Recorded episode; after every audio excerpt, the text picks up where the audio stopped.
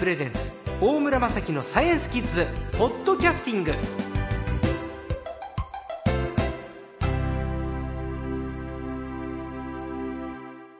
今週の最高は国立天文台天文情報センターの縣秀彦さんです。こんばんは。こんばんは。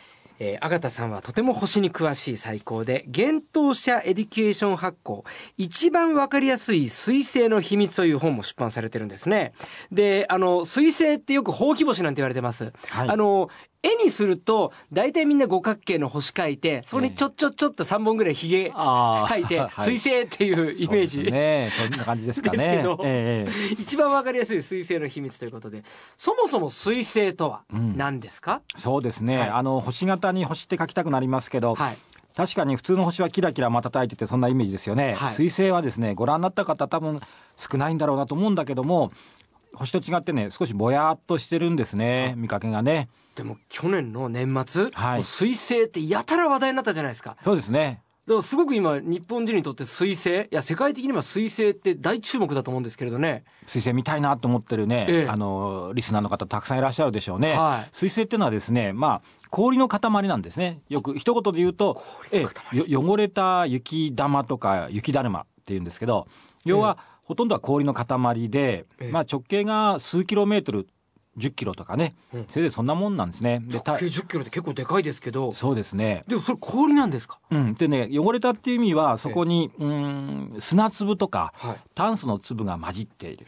ですね。だからちょっと、あの、泥だらけの、うん、ところ、あの、で、雪だるま作ると、はい、乾くとほら、だんだんだんだんこう、はい、土、土の部分が、ね、はい、泥とか染み出てきて黒っぽくなってっちゃう。綺麗な白い雪だるま。あんな感じで、太陽の光を受けてだんだんちょっと黒ずんでくる特徴がありますけど、実は太陽系の果てからやってくる太陽系の化石とも呼べる天体なんですよ、この水星は。古いものは古いということですね。うん、古いですね。だいたい46億年ぐらい前に歴来、あの、まあ、僕らの太陽や地球も同じ頃作られたんですが、はいその当時の 状況ってほら地球の表面も太陽の表面もどんどんどん変わっていっちゃうから、はい、昔の記憶ってとどめてないですよね。はい、でもこの彗星っていうのは太陽系の果て太陽地球間の距離の大体1万倍、はい、うん、とっても離れた寒いところにずっといて、うん、太陽に近づいてくるもんですからずっと昔の状態が冷凍保存冷凍保存された状態と思ってあげといますね。あじゃあ北極あたりの氷が赤道近くにやってくるイメージですか、うん、ああいい例えですね。そうですね。本来凍ってるべきところから突然あったかいところにやってくるっていう、うんうんだから消えちゃったりするんですか？そう。それでびっくりして あのびっくりするとないんですけど、ええ、太陽のエネルギーでですねどんどんどんどん溶けちゃうんですよね。それであのいわゆる水、はい、あの H2O っていうふうに書くね。水ね。水っていうのが大体8割9割ぐらいだと思われてます。まあ個性的でそれぞれちょっとずつ違うんですけど、はい、でそこに一酸化炭素、はい、二酸化炭素。あとメタン。アンモニアなどこういったものがもう固体になって、だから、それもって普通気体じゃないですか、僕らの常識だとね。はい、でも、二酸化炭素も冷やすとドライアイスになるように、はい、寒いところに来ると、それも全部冷凍になって、氷になってて、はい、混ざってる状態のものがやってきて、順番に溶けていくような。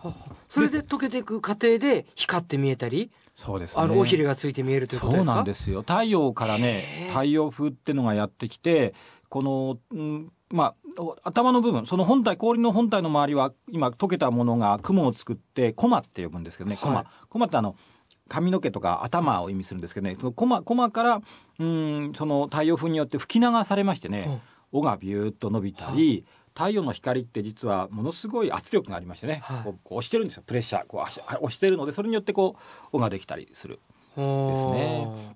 あの水星と流れ星は違うんですか、はい、そこは大事なところですね。すごい興味あるんですけど。実はあの流れ星と、はい、おこの水星ほうき星ってごっちゃになってる方はとても多いんですね。多いですね。絶対ごっちゃです。なんかこう線のような形に見えるから。はい、で、流れ星っていうのは、実は、水星が通り過ぎた後に、さっき言った砂粒とか炭素の粒みたいなものが、うん、水星が通っちゃった後に残ってましてね。そこをたまたま地球が通ると、それに地球の中にこう大気で光るわけですよ。はい、で、流れ星っていうのは分かりやすく言うと、本当に1秒も光らない。うん、0.2秒とか。一瞬ですよ。そうそうそう。ことなんか3つ3つ言えないよねっていう感じですよね。ええ、それに対して、水星っていうのは、こう、尾を引いていて、はいでまあそうですね、えー、1週間1か月ぐらいは見えるつまりあのまあ星の間を少しずつは動いていくんですけども、あのまあ毎晩晴れてればあって見えるんですねで流れ星は一瞬うん、で水星は直径10キロとか数キロの氷の塊、えーえー、流れ星はうんと本当にちっちゃい。そうですね。皆さんの指のこの爪の先ぐらいのサイズ、ええ、5ミリとかね。1センチもないようなそういう塵の塊が地球の大気中で光ってる。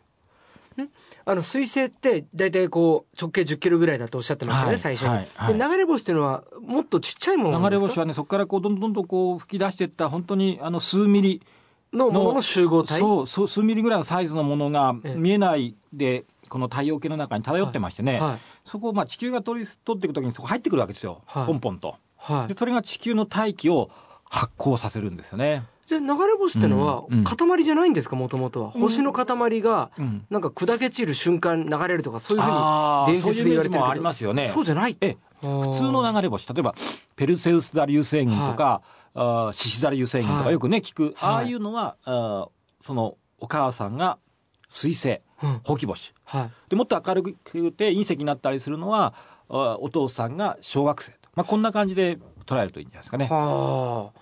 流れあじゃあ獅子座流星群なんかは流れ星の仲間と考えてよろしいですね。はい、流れ星ですね。あそうか。あのなんか擬音で言うとあの流れ星ってシュッって感じじゃないですか。シュッ。シュうんうん。水星は実際じゃあどんな感じですか？擬音で言うと。あ僕のイメージだとボー。ボー。はい、それでしばらくずっと見えてるわけですね。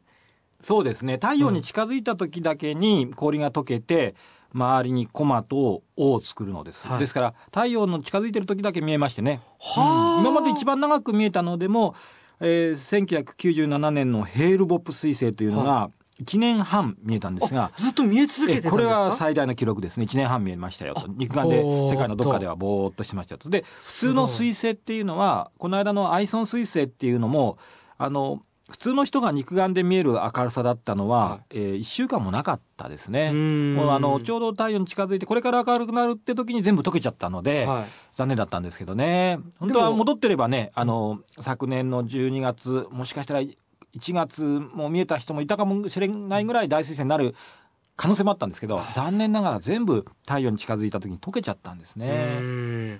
なんかアイソン彗星の時ってね、はい、ニュースになって、はい、突然消えちゃったってなったじゃないですか、はい、でも僕らは、あ残念だなと思いましたけど、アガタさんみたいな、もうご専門の方からすると心から悔しいと。悔しい。悲しい。あ やっぱりもうそういう世界なんですね。残念、本当に残念。えー、はい、はい。あのこのだからアイソン彗星はじゃあ10年に1回何十年に1回って言われてますけど、この2014年以降僕らが見ることができる彗星ってのはないんですか？確実なのは、はい、あの有名なハレー彗星ですよね。えー、ハレー彗星は実は今年来ません。2061年に戻ってきます。76年周期なんですよ。だから1985年6年によく見えたんですけど、ええ、次は2061年。よし。じゃあそのキッズたちがおじさんになった時にやってくるハレー彗星については来週また伺うことにしてよろしいですね。もう時間になってしまいました。はい、えー、今週の最高は国立天文台天文情報センターの阿形秀彦さんでした。また来週よろしくお願いします。よろしくお願いします